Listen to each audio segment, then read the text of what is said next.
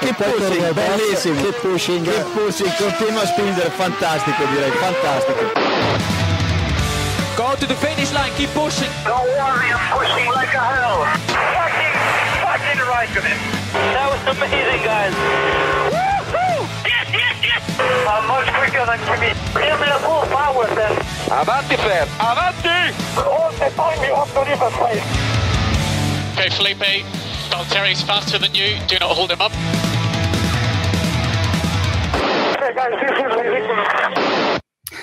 Buenas tardes, buenas noches, buenos días para los que nos escucháis también en, en podcast o nos veis en YouTube. Estamos ya en directo también en Twitch. Y hoy tenemos alguna baja, como estaréis notando. eh, Samu, obviamente. eh, después tenemos a Jacobo, que está por de vacaciones. Y Samu, ¿ese quién es? Como... Un chaval brasileño que viene a veces. Alguna vez viene al principio. No me... no me Y viene. tenemos a David currando, que sí que nos ha enviado un vídeo que veremos a continuación. Y los que Hostia. sí que están, pues son Diego y Iván, que sí que están por aquí. Hola. Buenas noches. Y hoy además traemos invitado especial, eh, Bruno, Journal F1 en Twitter y miembro Compensa, de F1 Writers. compensa las bajas. Hostia, el doble. Pero hay que decir que Bruno está, bueno, creo que es de los grandes defensores del barco desde el primer día. De hecho, ostenta el cargo de contramaestre en- desde los test de Bahrein, ha estado también ahí. Y últimamente el barco está dando algunos vaivenes. Eh, ¿Cómo ves la situación? ¿Cómo crees que, A ver, esto, esto que conste que está todo guionizado y más o menos tengo el texto predeterminado, pero bueno. eh, sigo sosteniendo la teoría esa del el claim ese que pusiste tú en Twitter.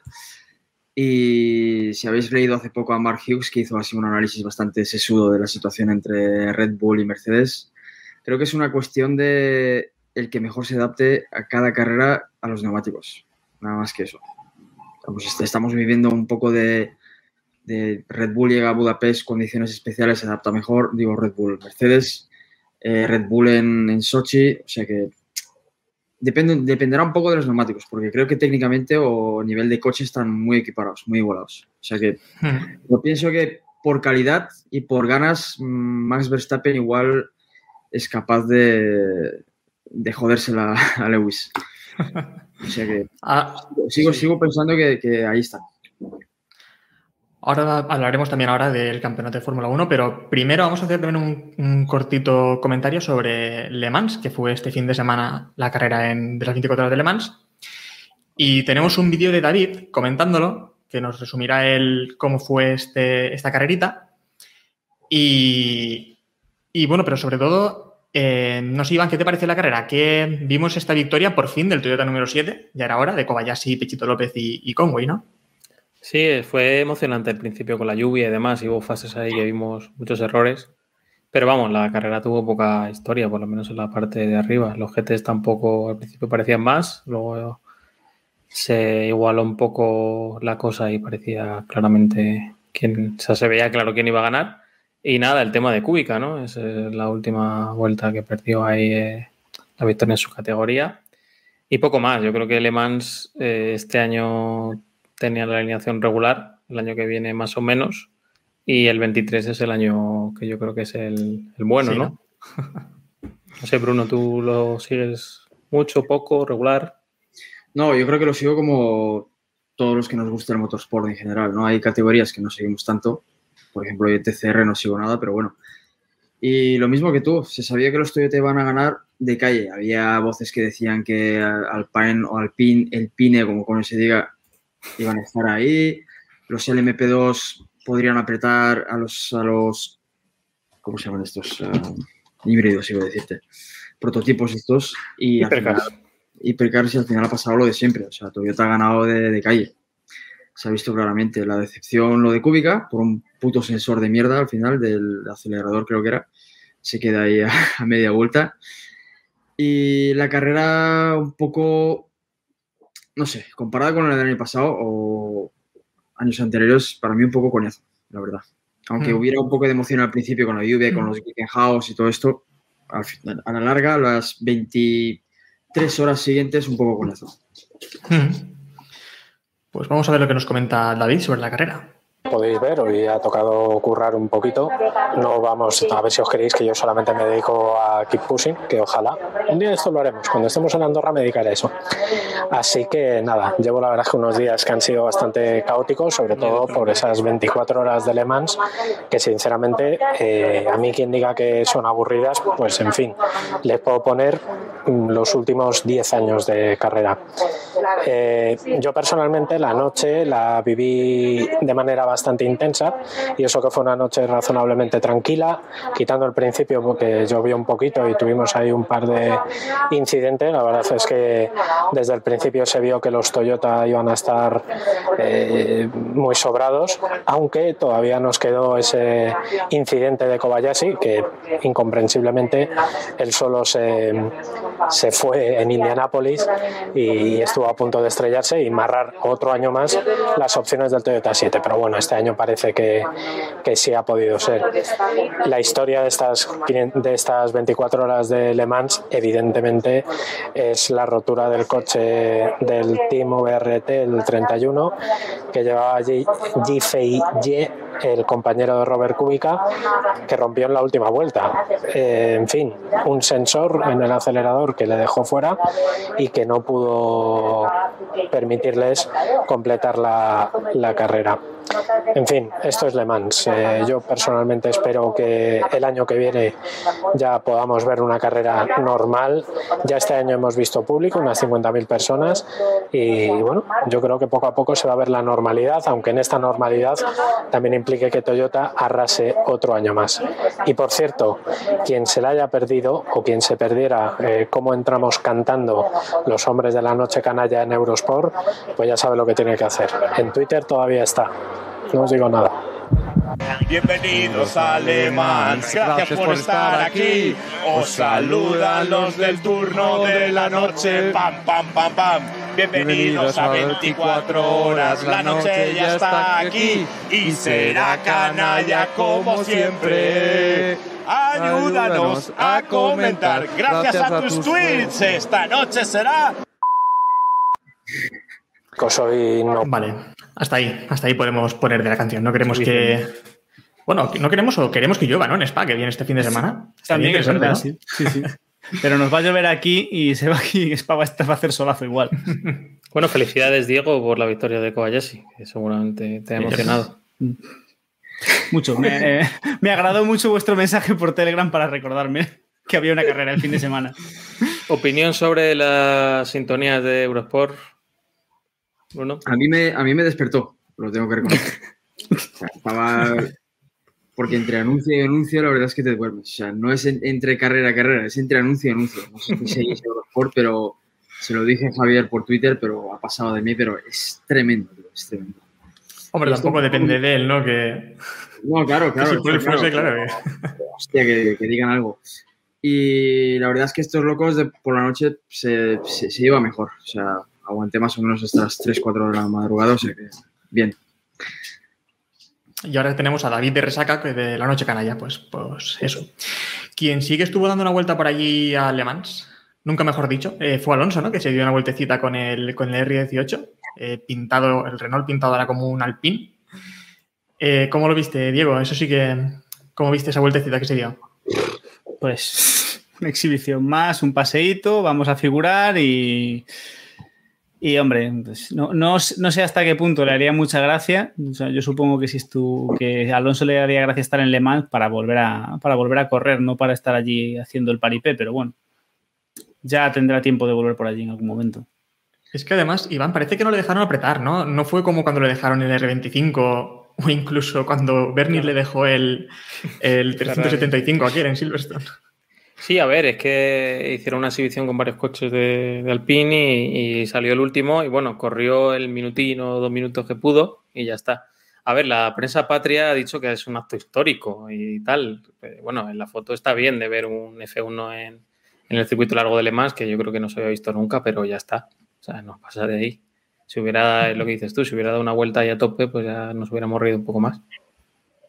No, aparte que, aparte que sonaba ridículo, o sea, comparado con, con los GTs, incluso con los prototipos. Es que te, comparado con cualquier coche que corría ese día, sonaba ridículo. O sea, muy bien para el marketing, como dice Iván, de los franceses y lo de Fórmula 1 en Le Mans, bla, bla, bla, pero tienen que vender el producto porque se están implicando más, pero nada más que una anécdota. Y a Alonso te digo yo que le encantan este rollo, este rollo de, de exhibiciones y de, de ver y de ser el primero y bla, bla, bla. Esto le encanta. Alonso es muy fan de estas chorradas. Pues bueno, eh, también quien sí que estuvo por allí eh, fueron oyentes nuestros, eh, nuestros amigos de Nermans, sí que se lo pasaron en grande por, por Le Mans. Y bueno, en especial pues un saludo a Lauriki, Miguel Fortuny y Carlos del podcast Histo Racing, que os recomendamos también escuchar alguna vez si tenéis una oreja libre. Pero entrando ya en Fórmula 1, eh, este fin de semana vuelve la Fórmula 1, tenemos este largo parón veraniego que hemos tenido, largo, que hemos sufrido. Vamos a uno de los mejores circuitos ¿no? de la temporada, estaremos de acuerdo. Creo que cuando hicimos la clasificación de circuitos, que podéis escuchar por aquí, lo podremos poner. Cuando hicimos la clasificación de circuitos, creo que quedó en lo más, en lo más alto. Eh, no sé, Bruno, ¿te gusta Spa, no? Hombre, a ver, Spa yo he estado y le recomiendo a cualquier aficionado que vaya. O sea, es un- uno de esos circuitos en los que una vez en la vida, si eres un fanático del motorsport, tienes que ir a verlo. Y no solo, no solo el circuito en sí, sino el entorno es, es algo especial. Está en un sitio increíble, el circuito luego es una pasada. La putada es que la mayoría de veces te va a llover, ya sea en libre, ya sea en sábado, pero te va a llover y llueve bien. Y, y si estás en alguna de las pelus que no hay donde sentarse, es, ah, es una putada. Pero el circuito es increíble. Las carreras, ¿os acordáis de alguna aburrida en Spa?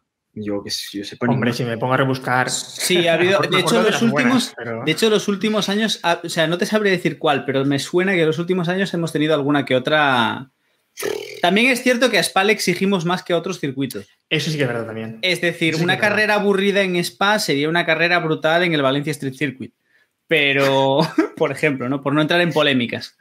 Pero, pero, es, pero sí que ha habido carreras más, entre comillas, sosas en Spa. Pero bueno, ver, por lo menos. se- se- Seguramente, pero de esa mayoría de carreras sacarás un gran porcentaje de, de- de carrerones, de, de- Sí, claro. no sé, de, de Sí, quedarte sí. con algún detalle siempre. Es lo que tú dices, Valencia State Circuit, bueno, o cualquier otro, Mónaco, ¿vale? No. Pero sí, es un circuito increíble y las carreras siempre molan con estos coches nuevos y estos neumáticos, bueno, nuevos, diferentes. Y estos neumáticos también jodidos, ya veremos. Y si llueve un poquito, aunque sea, va a ser, va a ser una pasada. Sí, lo que, lo que tiene son zonas y curvas que, que son desafío todavía para los pilotos. Que eso es un, un reto que hay muchos circuitos que ni siquiera las tienen, o las que tienen tienen un kilómetro de escapatoria que no supone una penalización hacerla, hacerla mal, ¿no? Si haces mal o- Orrus o el Rayón, pues probablemente acabes contra el muro si te vas medio metro más allá y en otro circuito. No, y, y a ver cómo se comportan los coches con esa supuesta menor carga aerodinámica, ¿no? En- Mm. en- según qué curvas y cómo encuentran el balance, porque Spa recordemos que tienes una zona de que necesitas una carga de la leche y la otra, el resto del circuito es ser un puto misil, o sea que vamos a ver cómo lo, cómo lo solventan. Está claro que Red Bull y Mercedes van a estar ahí, pero la pelea de atrás seguro va a ser la hostia. Comentabas, Bruno, que es un circuito único para, para ir y estar allí. Eh, y tengo también aquí un apunte de Iván, que en tu biografía pone que vi correr a Sena en Spa. Cuéntanos esto. Pues eso fue, pues yo lo pasé que era un enano y me llevó mi padre. O sea, no tengo recuerdos así, no muy, muy, muy buenos, pero sí de, de- me acuerdo de estar en el circuito, de- del público, la gente. El llegar no me acuerdo ni cómo llegamos. O sea, te puedo decir, no sé si llegamos en tren, en autobús. Sé que nos llevó y llovió. La otra vez que yo fui por mi cuenta también llovió. Y Sena, vi correr a Sena Spa, pero tú ves correr a todos. Pero en general el, soy senista, eh, fanático senista, y ese recuerdo nunca lo voy a olvidar. O sea, es una pasada. Es una Fue la victoria, fue el 91. Fue el 91 y, y ya te digo que yo era muy pequeño, pero, ¿sabes? Al tener al, público alrededor, el piloto que a ti te gusta, aunque seas un niño, ya vas teniendo predilección por uno, el que, que- el que gane, pues eh, es, una locura. Yo ya os digo que era un, enano, aunque tenga unos cuantos años más que vosotros, pero aún así me, acuerdo perfectamente de ese día. No me acuerdo ni del sábado ni del viernes, porque sé que salimos un viernes y llegamos el sábado por la mañana. Ahora, no sé cómo íbamos el circuito. En autobús, en tren. Ese recuerdo ya. Igual estaría Y bueno, sumando. Y la siguiente ocasión que fuiste, ya más mayor, imagino, eh, eh, ¿recuerdas el año? ¿Qué año fue? Eso fue el 2004. 2004 fue, sí. Y también, si os acordáis, llovió. Pero bueno, fue una Oye, no podías, podías pasarte por ahí el fin de semana, ¿eh? No. Y lo, que, lo que más recuerdo es que fue una escapada de fin de semana. O sea, dije, voy a ir a. Voy a ir a Spa y billete de avión, para allá que fui, autobús. Y el mismo día, después de la carrera, me tenía que volver. O sea que, imaginaros. Y bueno, llovió, me mojé, llegué a casa resfriado, la leche en vinagre. Pero el circuito es que hay que verlo, es el ambiente. Por ejemplo, Monza tiene un ambiente muy parecido, si habéis estado en Monza. Eh, otros circuitos que os puedo decir que, no sé. Es que es diferente. Vosotros habréis estado en Cataluña, por ejemplo, en Barcelona, y Montmeló mola, es un circuito del Mundial, pero el, el- el ambiente que se genera alrededor del circuito a la hora de la carrera son varios circuitos que lo vives de, de esa manera. Uno de ellos es, es Spa. Y el otro, Silverstone, Monza y alguno me dejo. Pero son esos tres circuitos, uno tiene que ir a verlos. Eh, La probabilidad es que os lleven los tres. Estaría bonito. Bueno, pues yendo ya a la carrera de este fin de semana, em, ¿cómo creéis que veremos a estos monoplazas? Nos comenta también Isma por, por el chat eh, que él quiere ver a Sainz y Richardo Alonso por aquello de lo que son los pilotos que han cambiado de equipo y ver cómo, cómo van. Pero ¿cómo creéis que va a ser la guerra, sobre todo, Iván, de Mercedes contra, contra Red Bull? A ver, yo el- tenemos que agarrarnos pues eso al tipo de circuito y yo creo que Silverstone es la- el, el mayor ejemplo, la mayor comparación con este circuito, aunque son Mm. diferentes. Y creo que Mercedes va a estar fuerte este fin de semana.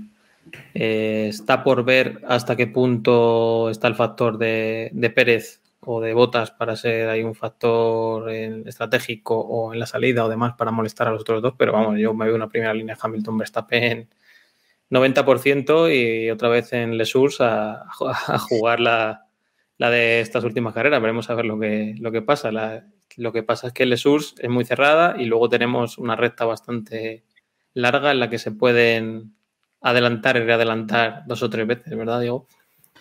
Sí, es, es un beso que para, para Jacobo, eh, que está ahí dándonos.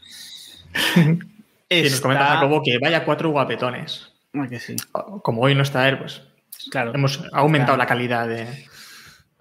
Sí, sí. Pues yo estoy bastante en la línea de Iván. Yo creo que Mercedes en principio es el que llega, es el que llega con más o menos, eh, aparte llega en tendencia ascendente, entre otras cosas porque, mm, bueno, mm, ha habido ciertas cositas con los Red Bull que les han impedido puntuar y ahora mismo están en un momento dulce y yo creo que Mercedes debería dominar. A mayores, a estas alturas Red Bull ya no puede permitir...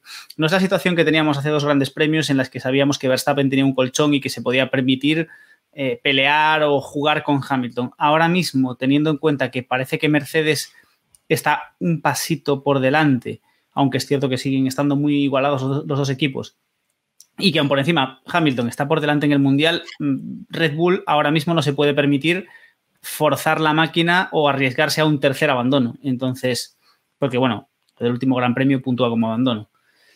Yo creo que dominio de Mercedes y Red Bull quizás atacando por estrategia. Mm, A ver, son pilotos de sangre caliente y son dos pilotos muy, muy calentitos los dos, pero yo no me espero polémica en la primera curva.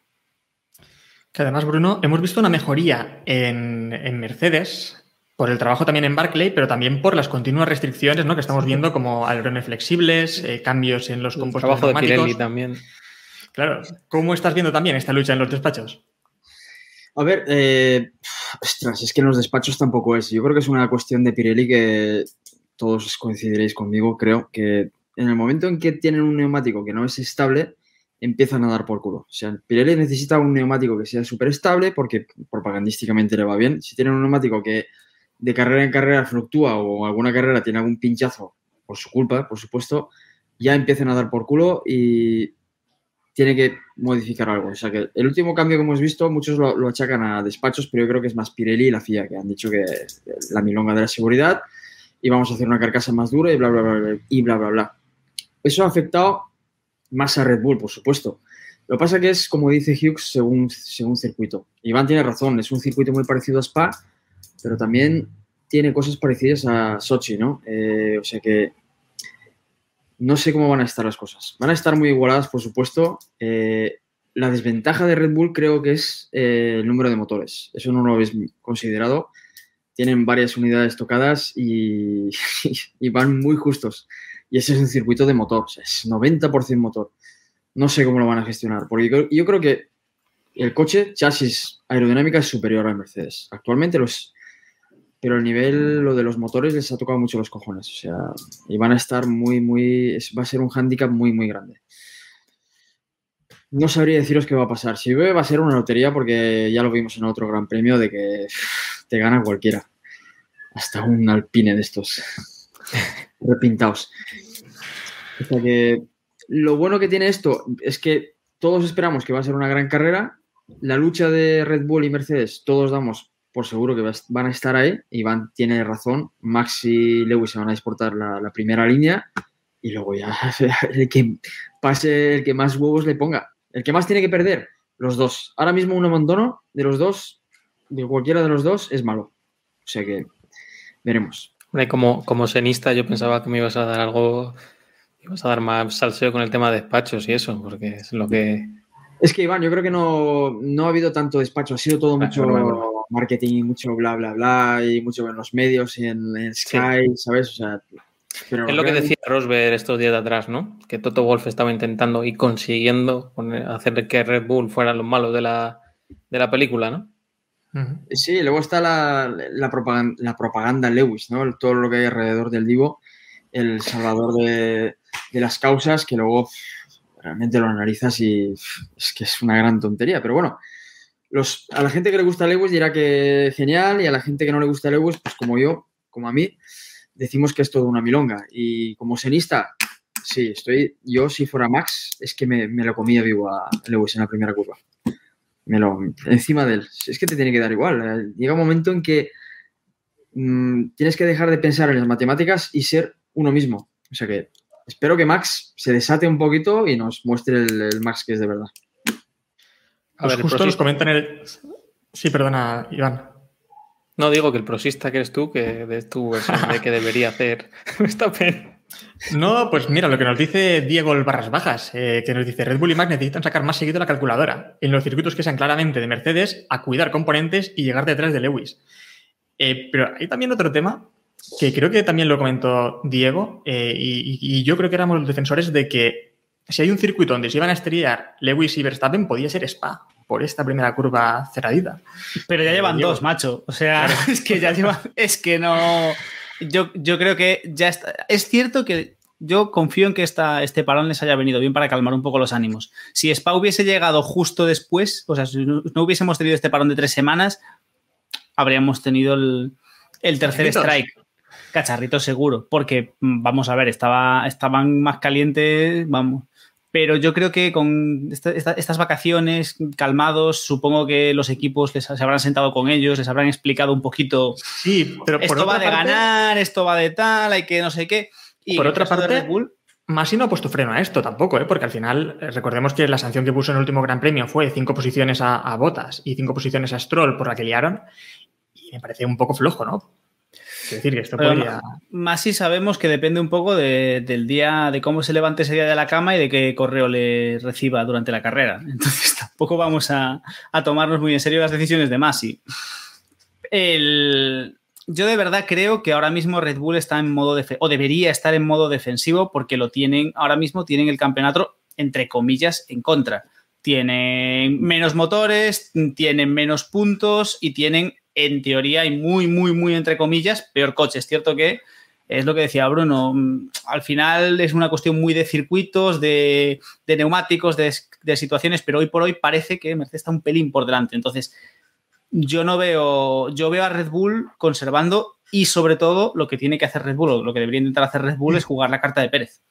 Es, eh, si algo, si algo ha demostrado que, sabe hacer, que ha sabido hacer muy bien Red Bull este año, que Mercedes no ha sido, bueno, también es cierto que con botas tampoco puedes, pero es eh, saber jugar con su segundo piloto para quitarle puntos al, al Mercedes.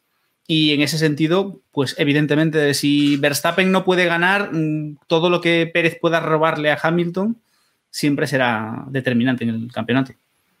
Y a ver el factor de el factor Newey, ¿no? Me, decía Héctor antes por, por, Twitter de que era un fanático de Newey. Acordaros de que Red Bull después de, las, de, los parones siempre mejora el coche y lo mejoran bastante. Y la, la, digamos la característica que tienen es que cuando empiezan un año bien lo acaban mejor. Cuando empiezan un año mal van un poco remando, remando, remando, pero llegan. Y este año están ahí a la par. Vamos a ver ese factor cómo, cómo se da, a ver si Newey encuentra ese cachivache mágico que pueda permitirles estar un poquito por delante. ¿No creéis que igual, igual tenemos ese factor, ¿no? Que puede influir algo. Yo creo que el problema es que este año están enfrentándose a un equipo que también, al menos recientemente, han sido buenos en eso. No son Ferrari, el Ferrari de Domenicali, que aquello era un desastre, ni. Son, Mercedes ha demostrado que son un equipo consistente, que de hecho lo hemos visto bueno, podemos discutir cuánto ha tenido que ver Pirelli, pero hemos visto que Mercedes no empezó sí. con el mejor coche y se han colocado ahí. Entonces, quizás eso puede restar un poco de importancia, pero es cierto que Red Bull tiene a Niwi y tiene, por, además de a Niwi, a 800 ingenieros alrededor de Niwi trabajando para esto. Y Red Bull sabe que es el, que es el año. Es decir, tienen un tiro muy, muy, muy claro para ganar el campeonato. Entonces, yo supongo que van a, a esforzarse todo, todo y más para intentar, para intentar conseguirlo, pero bueno. De a hecho, ver, ojalá, ¿eh? Horner- Ojalá haya salseo. Christian Horner, de hecho, decía esta semana que no van a parar la evolución del monoplaza este año. Cosa que me extraña un poco. No sé si es farol, Bruno, o qué piensas, o, o es cierto. No, no creo que sea farol. Es que el rollito este del tope presupuestario, realmente, como no sabemos el entresijo de cómo se lo gastan, y lo acordaros de los tokens y todo esto, es que nadie dice nada. O sea, tú no hay Al igual que cada viernes te sacan el informe de piezas gastadas, MGU, MGH. Aquí no se dice nada. O sea, nadie sabemos nada de nada. No sabemos qué tokens han gastado, qué es lo que están haciendo, cómo se controla ese, ese tope presupuestario. Tú hablas de Masi, pero es que en general últimamente la FIA, madre mía, el, el, puterío que hay. O sea que no creo que hayan detenido nada y Mercedes tampoco creo que hayan detenido nada. Los demás equipos hablamos de, ¿qué os voy a decir? De Ferrari, McLaren. Por ejemplo, sí que pueden que han dicho, con lo que tenemos vamos a estar luchando hasta final de año y ya está. Pero estos dos equipos desde luego van a, a seguir evolucionando y mejorando el coche hasta final de, hasta las últimas dos carreras o hasta que se proclame alguien campeón. En cambio, eh, tenemos un equipo como, como Alpine, que dice Iván que en Spa seguramente les cuesta un poco, ¿no? Van a ir regular, decía Alan Permin esta semana. Sí, eso ha dicho Alan Permin. Yo creo que ha sido un poco para rebajar las expectativas después de lo de Hungría, ¿no? Claro, vienen de ganar Eh, una carrera. Vienen de ganar una carrera, de hacer un resultado muy bueno con, con Alonso. Al final, mucha gente se queda con el resultado y piensa que tal. Pero creo que Spa y Monza pues, van a sacar las vergüenzas de ese coche. Estabais hablando de, de qué coches iban mejor en Spa los últimos años. Recordamos eh, Force India, Racing Point, Aston Martin, etcétera, destacando en, en Spa y en Monza. Eh, hay que ver este año con ese cambio de, de la carga aerodinámica, etcétera, si, si van a seguir manteniéndolo, porque sí es cierto que están mucho más atrás de lo que estaban, pero si en un circuito pueden sacar un poco la, la cabecita, yo creo que puede ser aquí. Pero vamos a ver, ¿vosotros creéis que, ver, ya yéndonos a lo más si- simple de todo esto, mm, Alpine ha ganado una carrera, que ya es más de lo que esperaban conseguir esta, esta temporada. ¿Tiene sentido, tiene algún tipo de sentido empresarialmente hablando y de cara al, al objetivo teórico de Alpine, que es tener un buen coche el año que viene? que sigan gastando ese dinero en esta temporada cuando ya, ya lo han hecho, ya han, han hecho podio, han ganado carrera, han, ya está. Es decir, han cumplido sin duda alguna, han cumplido, la, han cumplido su papel. Y teniendo en cuenta cómo están rindiendo tanto Ferrari como McLaren, mm, es muy complicado que consigan mejor, o sea, es decir, es muy complicado que consigan una posición de constructores mejor que la que tienen. Que, es decir, yo no le veo sentido. Yo, desde el punto de vista monetario, yo diría, vale, ya lo he conseguido, ahora toda la pasta para el año que viene que es donde vamos a tener que, donde sí podemos dar ese salto extra, porque al final Alpine yo creo que poco más tiene que hacer este año. No, o sea, está claro que están poniendo un poco la, el colchoncito, ¿no? La almohadita esta de sentarse cuando te duele el culo. pero creo que lo dicen más que nada porque el motor Renault actualmente de los tres que hay es el peor. O sea, sin duda saben que es un circuito en el que ese motor no va y van a padecerlo. El coche no lo van a evolucionar más para nada. Están más centrados en el año que viene más que ningún equipo. Y yo creo que llevan un par de carreras si, si te descuidas. Intentarán pillar puntos porque es dinero, pero poco más. Y, y es normal que hagan este tipo de declaraciones porque Iván tiene razón. Vienen de ganar y la mayoría de gente lee en los periódicos eh, Alpine ha ganado gracias a Alonso y se quedan con eso. O sea, es como que Alonso va a ganar la siguiente carrera y eso va a ser... O sea, Ocon ganó en Hungría y Alonso hizo historia en Le Mans. este Claro, claro, semana. claro.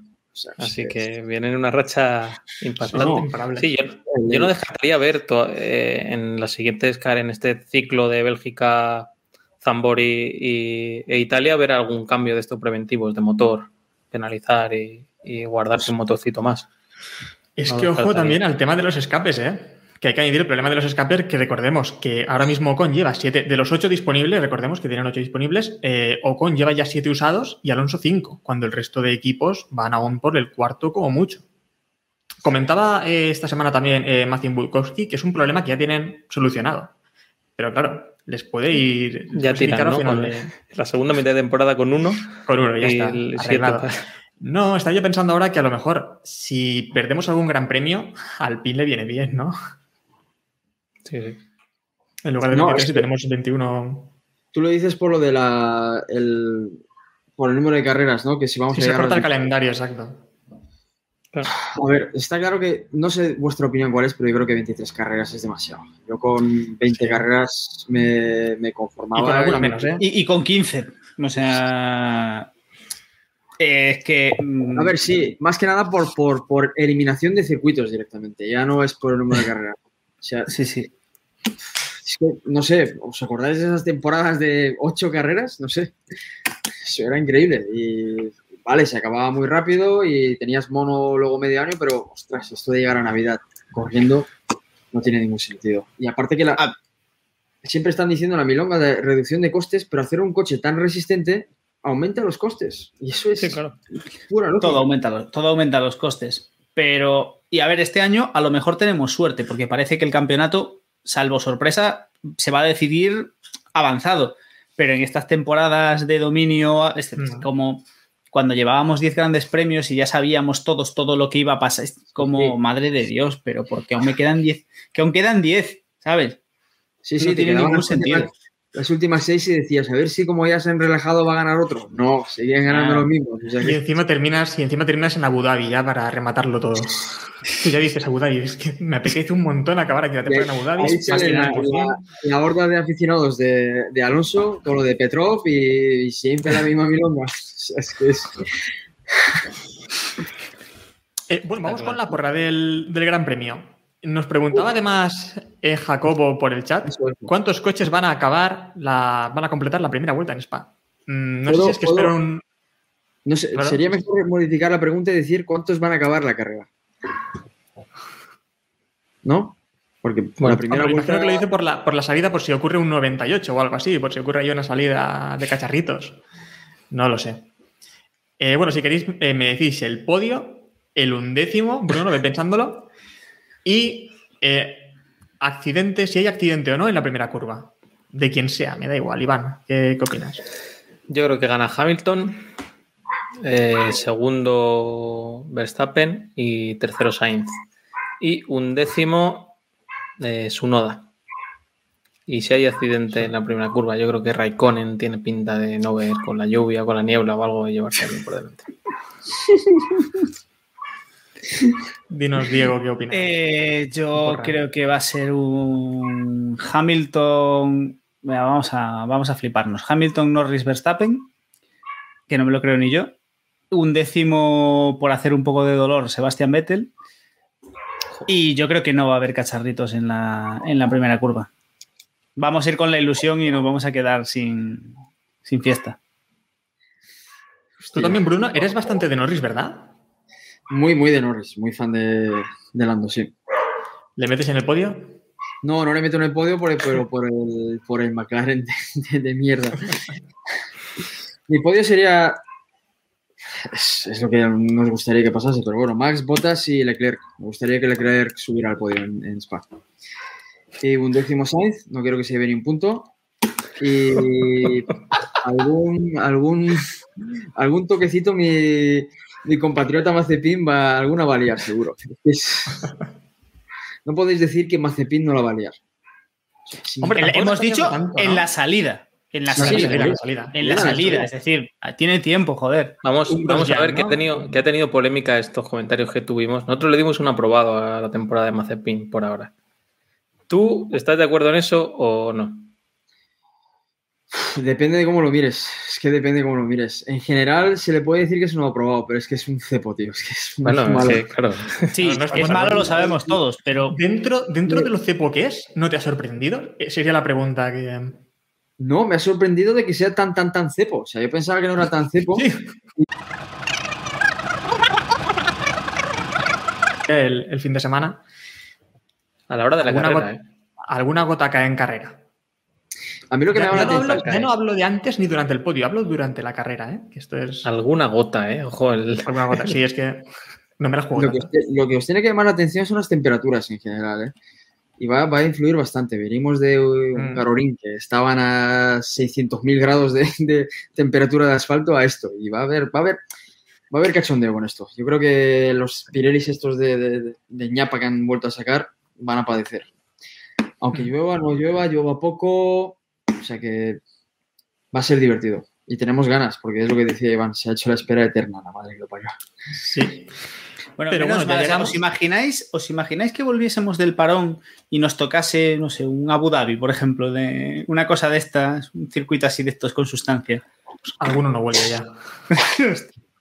Aquí está Fittipaldi, ¿eh? Mira Fittipaldi. Fittipaldi. Hola. Fittipaldi. ¿Qué pasa? Bueno, vamos también a de- recordar el de- El de David se llama Botas, o sea que con eso se queda claro el nivel. Ese es el. Hay que.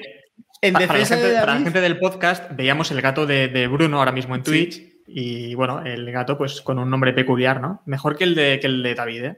A ver, en defensa de David, hay que decir que cuando le puso el nombre, Botas aún era una promesa que parecía que iba a dar, que iba a dar algo de sí, ¿no? No era, Pero sí no era lo que es ahora. Gato con botas, no con doble T, ¿vale? O sea, yo creo que. No, ese era con doble T, ¿eh? Sí, sí, sí. Es que no podemos escondernos ahora, pero aquí hemos defendido muchas botas en su época de Williams. y Ahora, y ahora un poco menos.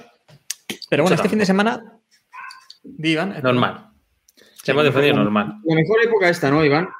No, ¿No? créeme que no. No, no. Uh, de este parón, la verdad es que sin Bernie se nota mucho los parones, son parones totalmente. Uf. No es como antes que tenías diversión durante todo el verano. Pero eh, hemos visto que Binotto ha comentado que en Ferrari, que, eh, bueno, él cree que ganará Hamilton, pero apoyaba a Max Verstappen. Bruno, ¿cómo, ¿cómo ves esto? ¿Crees que a lo mejor es un poco también por meter un poco de guerra ahí entre Mercedes y o lo que a él le gustaría, ¿no? Que hubiese guerra entre Mercedes y Red Bull hasta final de año para que ellos se centren en el monoplaza de esta temporada y ellos dan la campana en 2022. diría que, como Binotto es un carrerista de, los de siempre, más que nada ha expresado una opinión, o sea, como la que podríamos tener como aficionados, ¿sabes? No creo que tenga nada de juego psicológico ni nada de presión hacia Mercedes. Simplemente dicho su opinión porque igual Verstappen le, le gusta más como piloto y aparte que yo creo que la mayoría de la, de la parrilla, iba a deciros, de la gente de la Fórmula 1 desean que Verstappen, ya que es el único contendiente que tiene actualmente, que, que gane. Porque de- o sea, necesitamos sangre nueva, ¿no? No es tanto como pilotos nuevos, sino sangre y victorias nuevas y gente en el podio nueva. Yo creo que esa es la mayoría de, de gente que lo, lo ven así y como buenos carreristas que son, que llevan ahí 40 años, pues lo expresan así. No creo que sea nada de nada de las típicas guerras internas que hay de, de presión y etc, etc, etc. Qué qué bien pensado eres, ¿eh? Eh, No, no, es que Binotto, no- es, Binotto, si os fijáis, es el típico tío que no mataría una mosca, realmente. No es, no es es- una mosca, no. A, a Vettel a lo mejor. No, no, no, pero no, no, no es un Horner ni es un Toto, ¿vale? De estos que pegan puñetazos por todos lados. Es un poco Domenicali sin la incompetencia, ¿no? Sería un poco Es- la- el, el concepto. Sí, un Domenicali con, con gafitas, por así decirlo. Sí, sí, sí. No, no tiene más. Mm. Lo que sí que decía Binotto, Diego, es eso, ¿no? Que mm, al menos esperaba que ganase Verstappen para que rompa este status, este status quo, ¿no? Que cambie un poco las cosas. A ver, las declaraciones de Binotto son no casarse con nadie. O sea, es- quiero que gane Verstappen, pero creo que va a ganar Mercedes, pero quiero que se rompa el status quo. O sea, ha dicho básicamente lo que quiere y desea, yo creo que la gran mayoría de los aficionados. Es decir, la gran mayoría de los 98. aficionados quiere que se acabe, que se acabe el dominio de Mercedes, quiere que gane Verstappen por el simple hecho de que gane otro, es decir, incluso los que no son especialmente fans de Verstappen, salvo los fans acérrimos de Hamilton, todo el mundo quiere que gane Verstappen, básicamente porque no es Hamilton. Y Hamilton lleva 800 años ganando. Eh, tampoco, tampoco ha sido un. No ha sido la época. No, no ha sido. Esto es que es- es- lo decíamos antes. Se echa mucho en falta a Bernie sacando la lengua a pastar. Es decir, Pues, nos falta ese perfil de personaje de la Fórmula 1 que salga a rajar, ¿no? Pues un Lauda, un Bernie, un alguien que venga un poco a menear el, el avispero. Y la, la típica silo, season silly de mitad de temporada, que no, no la estamos teniendo. Está todo el mundo diciendo, no, después de la carrera de tal lo anunciaremos. Y ya está, y punto. Aquí no hay nada de especulación, aunque ahora lo comentaremos en- porque tenemos varias noticias, pero básicamente no hay, no hay nada que mueva y que digas, ostras, está pasando algo. Entonces están con este tipo de declaraciones. ¿Tú qué dices, Iván? ¿A que sí? ¿A que es un poco... No, eso sí. Eh, hay, poca, hay poca chicha. La chicha que hemos tenido ha sido el tema del calendario, de, de las carreras que se han caído y un poco de especulación que yo creo que es más buscada por el periodista de turno, ¿no? De tengo que rellenar algo, me he vuelto de vacaciones y algo hay que escribir. ¿Qué tal? El único tema así más interesante, ya lo meto de baza, es el tema de Toto Wolf y, y Stroll, ¿no? Que los están investigando por porque, bueno, Toto Wolf compró acciones de, de Aston Martin justo antes de anunciarse la colaboración con Mercedes. Entonces, sus acciones han revalorizado un montón y bueno, es un tema de, pues eso que trabajaron un poco con, me saldrá, con información, Información privilegiada, privilegiada, ¿no? ¿no? para, Digamos, sí. para moverse. Lo que pasa es que eso es externo un poco a la Fórmula 1, ¿no? Es un poco rollo Sí. empresarial que va por fuera, aunque si los tienen que juzgar, no sé, no A mí, me, ¿no? a mí me sorprende porque joder, en su momento se habló de muchos temas, incluso de, o sea, de que él cuando entrara a Mercedes tenía que vender las acciones de Williams. Mm. Se habló en su día de que patrocinadores no podían, recuerdo el Santander, que se decía que no podría patrocinar a McLaren y a Ferrari a la vez y luego lo terminaron haciendo. O sea, como antes éramos muy estrictos en eso y ahora es un cachondeo. eh, Toto Wolf es el manager de media Ujú. parrilla, eh, la mitad de equipo lo motoriza su, su marca, etcétera, y es un poco, un poco extraño. Toto Wolf está en el camino de convertirse en Bernie. O sea, lo, lo que le falta ya es hacerse con el trono que tenía el viejo. O sea, Y en esta época, no sé si recuerdas, Bruno, que también se hablaba de que Toto Wolff podía ser el jefe de equipo de Aston Martin. Se hablaba de un traspaso hacia Mercedes. Final me- lo vimos en me- mecánicos, en, en gente de ingenieros sí que vimos un traspaso ahí chulo. Es lo que dice Iván, que al final es un poco que el hombre este está en todas partes y lo de convertirse en Bernie no lo sé, no, no creo que lo dejen, pero sí que es cierto que lo de convertirse en jefe de equipo en Aston Martin es muy probable, más con la salida de Mercedes. No es salida como tal, pero sí como marca. O sea que es posible que pase. Y lo que dice Iván, que si lo vemos desde fuera, es una noticia económica relacionada con, con economía, con, con información privilegiada externa a la Fórmula 1, pero que a la larga es posible que sí que afecte a, a estos movimientos que se puedan dar al- de, de aquí a dos temporadas. O sea que ya veremos, pero es lo que, lo que decís. Toto Wolf está en todos los fregados. Es el O sea que ves- Todd, con cuatro cabezas Sí. más. ¿Tú ves más factible que Aston Martin se quede a largo plazo en Fórmula 1 que en Mercedes, entonces? Yo pienso que sí. sí, o sea, ¿no? la, Sí, sí. la apuesta es la apuesta de este tío del, del papá Stroll es, es, es evidente y yo qué sé, necesitan la publicidad un poco. Es que, es que yo, yo creo que es importante. Aston Martin es una marca que eh, yo asumo que Stroll la ha comprado con intención de, de potenciarla y no tiene la presencia que puede tener una Ferrari, por ejemplo. Y entonces, el competir en Fórmula 1, sobre todo si llegan los resultados, evidentemente que eh, todos, todos estamos de acuerdo en que el Stroll no ha comprado el equipo para estar arrastrándose por la parrilla. Es decir, este tío ha comprado el equipo porque parecía que el equipo ten- tenía potencial para ganar y como el equipo no gane, lo venderá o empezará a cortar cabezas. O primero lo uno y luego lo otro. Entonces, yo creo que se quedará en Fórmula 1 porque lo necesita. A nivel de marketing, necesita ese posicionamiento de, como marca para venderse mejor, para abrirse al mundo, para tener más nombre. Entonces, yo le veo un recorrido, un recorrido más largo. Sí, no, es, es que, es que Mercedes yo creo que ya, ya lo ha, vamos a decir, lo ha ganado todo, está claro, pero el, la parte de la contrapartida publicitaria, por así decirlo, ya la, ya la tiene, o sea, no necesita más como tal. O sea, la marca, el arito, la estrella ya no necesitan estar más en la Fórmula 1. Yo creo que todo el mundo, o sea, llevamos 10 años con Mercedes. ¿Vosotros pensáis realmente que necesitan esa publicidad que es para vender más coches? No, pero más Aston Martin en este momento de cambio de motores, de época híbrida, eléctrica, bla, bla, bla, yo pienso que sí que necesitan estar arriba. O sea, Aston Martin le ha venido muy bien, por ejemplo, las carreras de resistencia. Pues ese, ese coche salía en todos lados y Aston Mm. Martin Racing era pues, uno de los equipos, equipos punteros. Y si ahora están en la Fórmula 1 y tiene pinta de que van a estar arriba, porque este es lo que decís, este tío se ha, ha venido para ganar y lo está haciendo porque está comprando a gente a media parrilla, se está dejando un dineral, eh, le da igual que su coche sea un clon, le da igual que le sancionen, o sea, es que le da igual todo, es un tío de estos, es un, es un Jordan a lo loco, pero con dinero. Es un Y Jordan a lo loco es decir mucho, ¿eh? Es ya... Sí, sí, pero. Y no lo hemos visto todavía en el fragor de la batalla. En el momento en que empiecen a estar ahí rozando los podios, este tío lo vamos a ver en, en- en cada dos por tres en entrevistas rajando. Porque además tiene pinta de, de- tiene pinta de tabernero de. de- de- Y, y yo creo que además lo que hacía Toto Wolff era intentar asegurarse, asegurarse su futuro, ¿no? Viendo que Mercedes tal vez no, no le quede muchos años en Fórmula 1. Mercedes sí que ha dicho que Toto no sabía nada sobre este acuerdo. No lo sabía por parte de ellos, me refiero, porque claro, yo creo que por parte de Lawrence Ah, Stroll está claro que Lo firmó algo- él, pero. Va- Claro. vamos a ver. o sea, no, no, no, no- no jodamos. Vamos a ver. O sea, No, pero mira, me puedo, me puedo creer que no lo supiera por Mercedes, pero al final, por Lawrence Stroll lo sabía seguro. Se lleva muy bien, además, seguro. que es que Sí. vamos, seguro que lo sabía.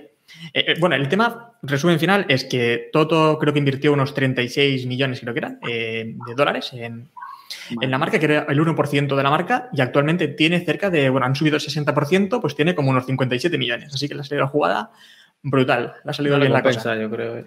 Se puede comprar por ahí alguna cosilla, algún equipillo más. lotería y- Pero este. hostia, este. Que bueno, Bruno antes adelantaba ya el guion, que sí, ha desvelado que hay guion aquí. Uno bien hecho y todo. El chiste Y- de Fabra estaba en el guion. Es verdad. Yo digo.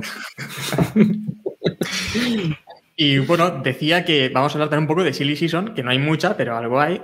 Y es el tema, por ejemplo, de, de Gasly, que aspira a regresar a Red Bull y, y ser ese segundo piloto. Diego, ¿cómo crees que puede regresar? Bueno, Eh, Bruno no. ya nos dice que no, que no, no. Es decir, si Pérez, o sea, yo creo que la única opción que tenía Gasly de volver a Red Bull es que lo de Pérez saliese fatal.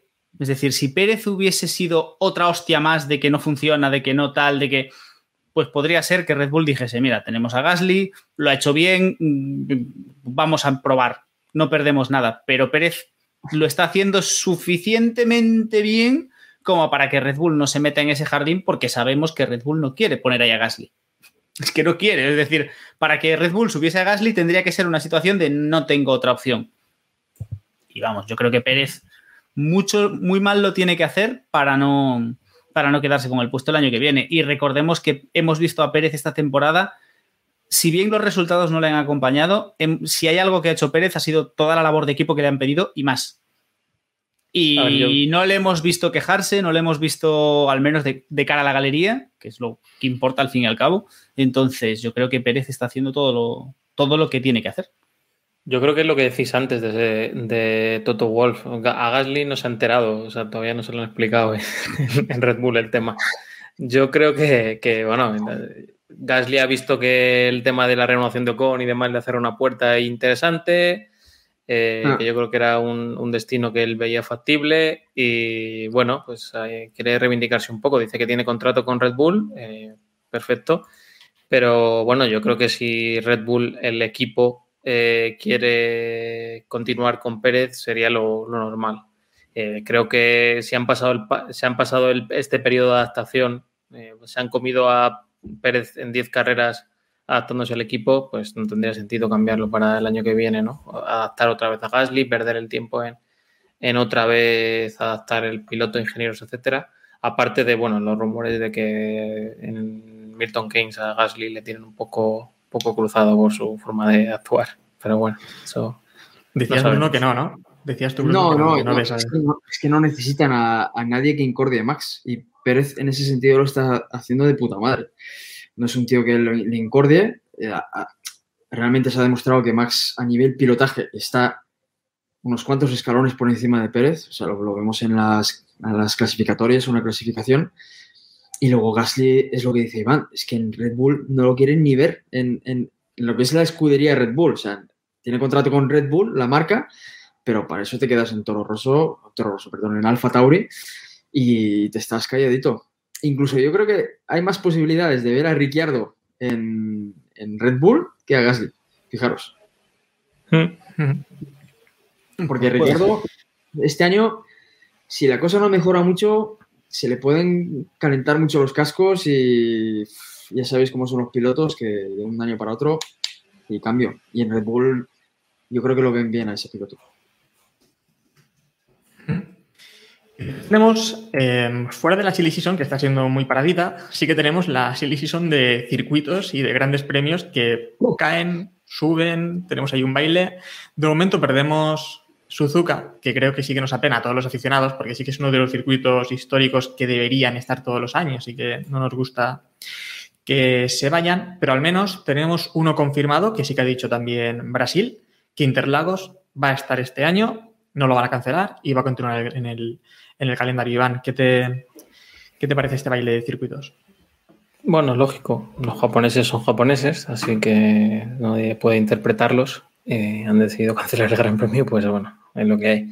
Eh, lo que me preocupa o lo que me inquieta es un poco eso lo que hablábamos antes, ¿no? El no saber en qué fecha vamos a saber cuántas carreras va a haber y cuántos y qué calendario vamos a tener, porque creo que no es lo mismo a día de hoy, o sea, cuando lleguemos a septiembre, octubre, no va a ser lo mismo que queden cuatro o cinco carreras que queden nueve para, para, para los equipos y demás. Si alguien coge distancia en el Mundial, si alguien lleva 30 o 40 puntos de ventaja, yo creo que ya empezamos a jugar un poquito sucio, ¿no?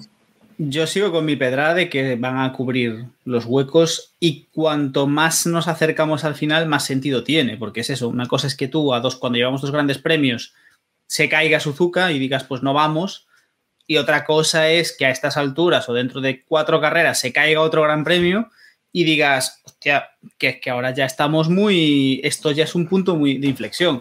Se hablaba de Qatar, bueno, Qatar, Qatar se Sí, comentaba Qatar para, hablaba, para, sí. para Australia, ¿no? Se hablaba Sí, también de. Indianápolis. ¿Qué te parece, Bruno? Indianápolis. Pero Estados Unidos está, está cerradísimo, tío. No lo sé, es que el problema es lo que dice Iván. eh, vale, perdemos un circuito bueno por la idiosincrasia de los japoneses, que son como son. No hay, no hay tu tía. El problema es qué es lo que va a entrar y, y Hmm. cuándo va a entrar. O sea, cómo va a estar la temporada. Es que, no, es que es un cachondeo, padre. Y si me entran circuitos como a Qatar, que decís por ahí, ¿Qatar? ¿Esto qué es? Hostias, podemos. Es mejor volver a Silverstone, ¿no? Por ejemplo, hacer otra carrera en Silverstone que no irse a Qatar. Es que no sé. Está claro que la, la- en septiembre o en octubre en Silverstone aquello va a ser. Pero bueno, hay alternativas. Hay alternativas. Yo me iría incluso antes a Bahrein, si, si me das la opción. ¿En circuito corto o largo? Bueno, circuito oval este raro que hicieron o. El, no, el, el normal de carrera nocturna estaría guay. O sea, es que. Pero el problema que tenemos es que no, las alternativas que hay son básicamente una M. No hay, no sí, hay- habría, no hay- habría que ver, no sé, a lo mejor a los equipos, a las televisiones, etcétera, les han dicho, oye, va a haber 23 carreras o va a haber 22 y ya lo saben, pero lo dudo mucho. Más porque no que- depende de ellos directamente. Pero, eso, pero es que eso, eso puede ser un punto clave. ¿eh? Al final tú has vendido un campeonato en una serie de condiciones y probablemente existan penalizaciones, sobre todo si bajan, pues oye, sí que es una cancelación seguramente esté contemplada, pero no creo que puedan cancelar cinco grandes premios y quedarse tan tranquilos, porque los derechos televisivos al final tú pagas una pasta por, por una serie de condiciones. Entonces, bueno, y con eso patrocinadores y eventos, bueno, todo lo que hay alrededor. Entonces, Claro, yo pero es que, que... es que el tema de, de tantas carreras, y aparte que las carreras back-to-back, que son las de dos carreras en el mismo sitio, yo creo que no funciona. O sea, realmente, No. ¿qué, qué aportan al campeonato? Nada. Está claro que los derechos televisivos no sabemos ni contratos ni, ni nada de nada, pues seguramente es lo que decís. Igual han vendido un número de carreras y ahora están intentando meter, calfar a, a cualquier cosa, o sea, cualquier circuito que se les ocurra, que tenga las, las- las licencias de F1. Ujú. No sé, lo veremos. Desde luego la pérdida de Suzuka no mola. Que se caigan circuitos así no mola. Eh, Interlagos, ¿qué os parece a vosotros? A mí no me dice nada. Interlagos, Hombre, hombre, está bien, por- a mí me gusta. Yo lo compro, ¿eh? Interlagos. Interlagos al final siempre da. Siempre pasa algo, tío. No sé, claro. siempre tiene. Porque llueve, porque... Bueno, pero- A ver, Porque no caben como, trazado, como trazado tampoco es que me mate, ¿eh? Pero No, como, como como es- evento y. Te lo compro. Habría, habría que verlo, habría que verlo. El problema es, vayamos viendo lo que nos van, o cómo los van, qué es lo que van dando como alternativa, que ese es el problema. No, el problema es verdad, alternativa es- cero. Coches de F1 en Qatar, yo qué sé, tío. Dos carreras back-to-back en, Abu, eh, en Abu Dhabi, por favor. No, por Dios, no, no, por Dios. Es que, es eso es- puede que pase. No descartes, ¿eh? Sí, sí. No, no, no, no lo descarto, pero te- yo tengo la esperanza de que para ese momento ya hayan decidido el campeonato y ya que vea la, que vea la carrera el, el señor Emir de Abu Dhabi. o lo que Vamos con una última, una última noticia muy rápida y porque ahora queremos también hacer un cuestionario a Bruno que nos diga él qué opina de la temporada. Eh, y es que Michael Andretti está viendo si se compra un equipito de, de Fórmula 1 y le quiero preguntar a Iván porque la ruleta es lo que tiene y se está hablando de que puede comprar la estructura de, de Sauber, el actual Alfa Romeo, o Williams. No tengo ¿Qué te noticias. parece? No, te- ¿cómo ves- no me cuadraría que, compre- esto- ¿No te gustaría que comprase Williams? Al menos estaría en manos un poco más seguras, ¿no? Y en alguien que entiende de carreritas. No lo sé, esta gente de, de Dorilton a mí me extrañaría mucho que vendieran a un año y medio, dos años después de comprar. Yo creo que va un tema más a cuatro o cinco años. Si el coche del año que viene va bien, y a lo mejor llegan a mitad de temporada cuartos, quintos de constructores, un par de podios, etcétera, yo sí que veo ahí un punto en el que pueden vender, pero a día de hoy no creo que, que vendan. Que no tengo ni idea, ¿eh? no tengo no- información ninguna. Mm. Bueno, pues Bruno, que- si, si tiene quieres decir que- algo sobre el tema. Tienen que recuperar la inversión, o sea, es lo que dice Iván, no van a estar un año y vender. Van a estar dos, tres añitos viendo a ver cómo va el tema, si pueden recuperar parte de la inversión, si les genera ganancias y si ven que eso no funciona, pues No, sí. Mm, No sé si Andretti. Es que lo de Andretti me suena un poco a un rumor así muy, muy efímero, no lo sé. No creo que los 10 Bueno, pero puntos de Hungría hayan revalorizado tanto al equipo, ¿no? Como para venderlo. No lo creo. No, pero, Pero bueno, va, va- va mucho más, más, más allá de eso. Williams es una estructura que aparte del equipo de Fórmula 1 tiene mucha tecnología, o sea que habría que verlo, habría que verlo. No, Williams, nosotros la gente normalmente lee o, o- o escucha a Williams y se imagina que es el equipo de Fórmula 1, pero Williams es mucho más que eso. McLaren es mucho más que McLaren. Al final son grupos muy potentes y habría que ver cómo, cómo funcionan. No, y, llegar, estar un año y vender no tiene sentido. claro, es lo que ha dicho yo, Escapito también, y siento alargar un poco este tema, pero que han mejorado mucho sin tocar el coche. O sea, que hay mucho, o sea, había un desgobierno bastante serio y, y mucha incertidumbre en personal, etcétera, por la situación del equipo. Que, que se ha afianzado y bueno, al final Capito y compañía son gente de organización y demás. Con optimizar ciertas cosas, a lo mejor el equipo ha mejorado muchísimo. A ver, yo creo, yo creo que al final es porque si sale un rumor de que Andretti quiere comprar un equipo, sabemos que hay básicamente tres opciones en la parrilla, porque no creo que vaya a ir a comprar Mercedes. Es decir, hay tres opciones en la parrilla, uno ya está comprado, eh, quedan dos. Y Sauber acaba de renovar el compromiso con Alfa Romeo, entonces es por eliminar. Yo creo que es más una cuestión de eliminación, pero vamos. Sí, yo creo que es que también es, es algo a largo plazo, ¿no? Porque Michael Andretti sí que ha dicho que no lo ha desmentido, pero sí que ha dicho que es complicado y como que a largo plazo sí que tienen esa idea de algún día tal vez intentar entrar en la Fórmula 1, pero no algo de el año que viene compro el equipo, ¿no?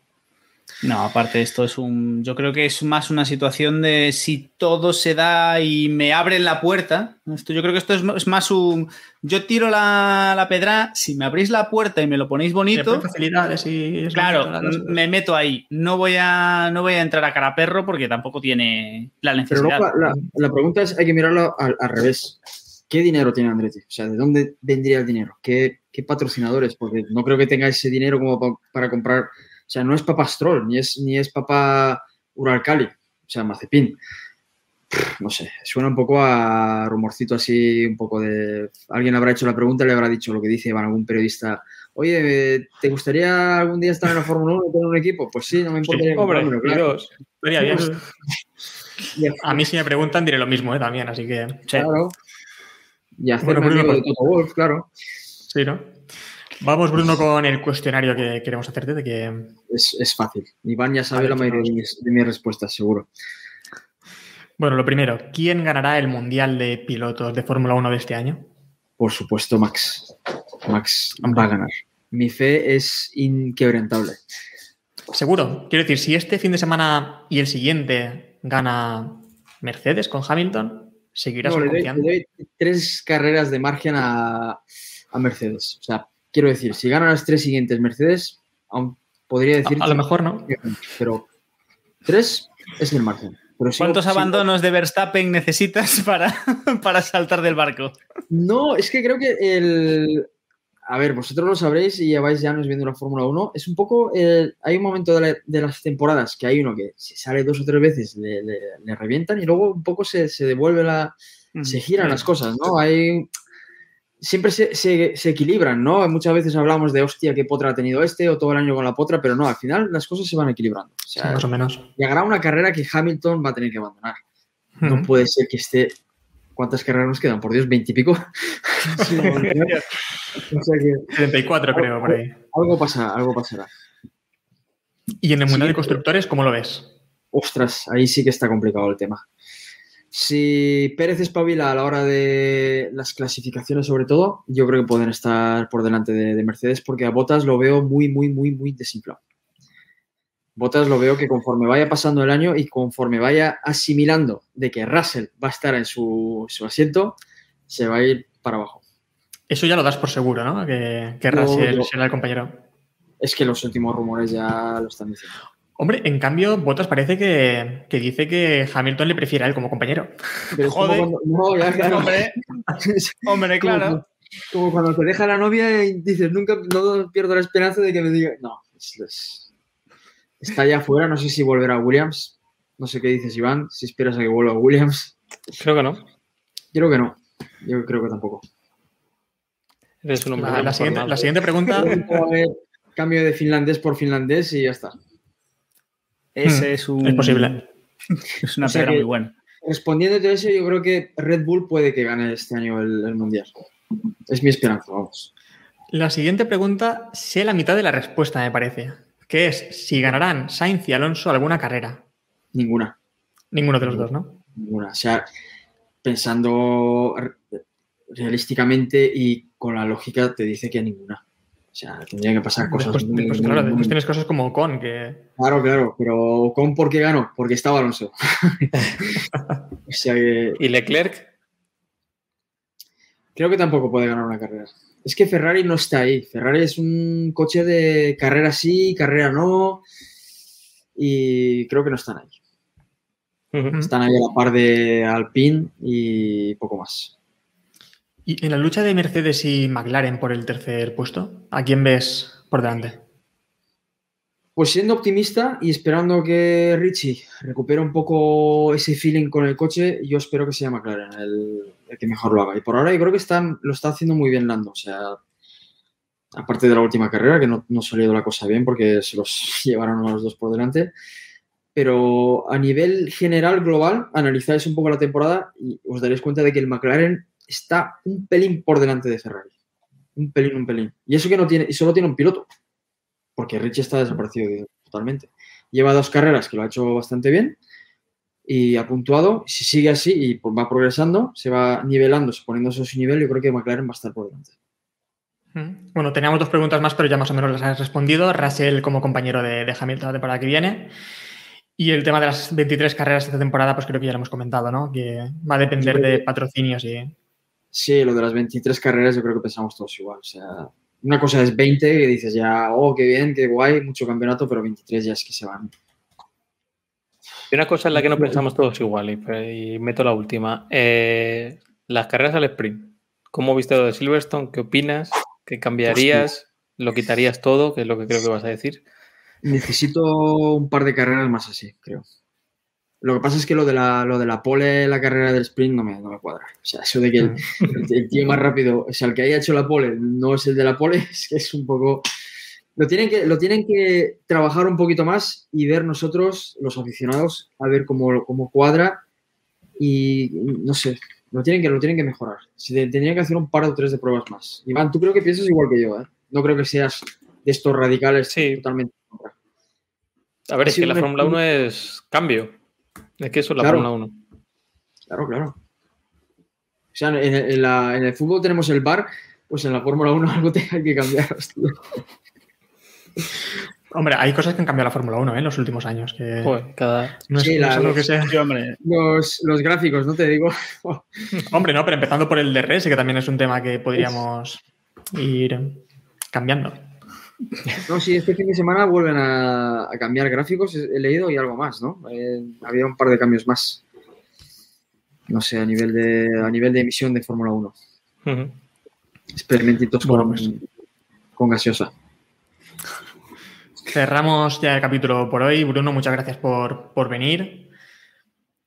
Os recordamos que podéis seguir a, a Bruno en, en Twitter como Journal F1 y también como F1 Writers. Como, como, como Journal F1 no os lo recomiendo, ¿vale? Soy muy radical y, y la Fórmula 1 lo tengo un poco de lado. F1 Nosotros Writers- os recomendamos ese, el otro. el bueno es ese. El bueno es ese, el bueno es ese. Bueno, la gente que haga lo que quiera. Lo importante es que haya gente que nos... En Instagram, en Strava, en todos los sitios donde de las cosas que le gustan. OnlyFans, de momento nada, ¿no? La gente puede seguir a, a Bruno en eso, en F1 Writers en Twitter, que es donde más, donde más participa hablando de Fórmula 1. Me ha faltado Jacobo para hablar del Camino de Santiago, que lo, lo hacemos la semana que viene. La semana que viene hacéis un podcast sobre Camino de Santiago también. Sí, mira, lo, lo- lo voy a hacer. Me, me ha dado unas cuantas ideas Jacobo, o sea que lo haremos. Anda, ¿eh? Bueno, y os recordamos también que nos podéis seguir en todas las redes sociales como Keep Pushing F1. Si queréis charlar de Fórmula 1, también tenéis un, un grupo de Telegram eh, que podéis encontrar buscando Keep Pushing F1 en Telegram o con el enlace eh, t.m barra Keep Pushing F1. Y nada, por esta semana lo dejamos. Nos vemos la semana que viene, donde comentaremos lo que ha ocurrido en Spa, cuántos coches han acabado y cuántos cacharritos tenemos en la, en la primera curva. Así que nada, nos vemos el Espero martes que- viene. Espero que pronto traigáis a, a Charlie porque se lo echa de menos un poco por... Le tuvimos hace no Lo tanto, tuvimos ¿eh? hace, poco- Charlie. hace- sí, Bueno, pero bueno. hace Más, hay, necesitamos que, hay poner más, Charlie. necesitamos un Targaryen así radical de la Fórmula 1 más. Lo Lo anotamos que, tendremos- y le- lo que deberíamos hacer un día es traernos a, a- a los tres o cuatro invitados a los que os gusta la gresca y os dejamos. ¿Sabes? No Y sé, nosotros vamos lanzando, pre- trabajo. vamos lanzando, vamos En el lanzando chat, nosotros bolitas, ¿no? Vamos lanzando bolitas. Es que es que Verstappen echó a Hamilton del- de la pista. Es que vamos echando. Vosotros, vosotros nos vais dando carnaza, ¿no? O sea Claro, claro, claro, vamos tirando. ¿no? Nada. Cuando vemos que os calmáis un poco, os tiramos una. Y ya está, joder. Oye, chicos, Bueno, pues si, gracias, si por, queréis. sí, no, no, gracias por invitarme y es un placer, eh, o sea... Iván eh, alguna vez ti. sorprende viniendo por Castellón, ¿eh? Joder, una vez he ido y una vez. Te saltó el radar. A Diego todavía no, pero bueno, ya algún día Nos veremos. Nos veremos. Sí, sí. Muchas gracias por, por invitarme y espero que el- la gente que nos haya seguido nos haya aburrido bastante. Mucho. No, seguro que no. Bueno, si queréis que vuelva o que no vuelva. eh, si queréis, o si queréis que venga Charlie, podéis dejarlo en los comentarios. Efectivamente. Ahí, no queremos que vuelva más, o, o sí, o no. O que vuelva, o siempre, o nunca. Luego haremos lo que nos dé la gana, pero. Sí, eso pero, también. ponedlo en los- pero ponedlo en los comentarios. Por nosotros seguramente vuelva Bruno pronto. Y nada, lo dejamos por hoy y ya sabéis, el martes que viene estamos por aquí comentando lo que ocurra en este fin de semana en Spa. Así que nada, nos vemos y hasta pronto. Adiós. Adiós. Chao, chao.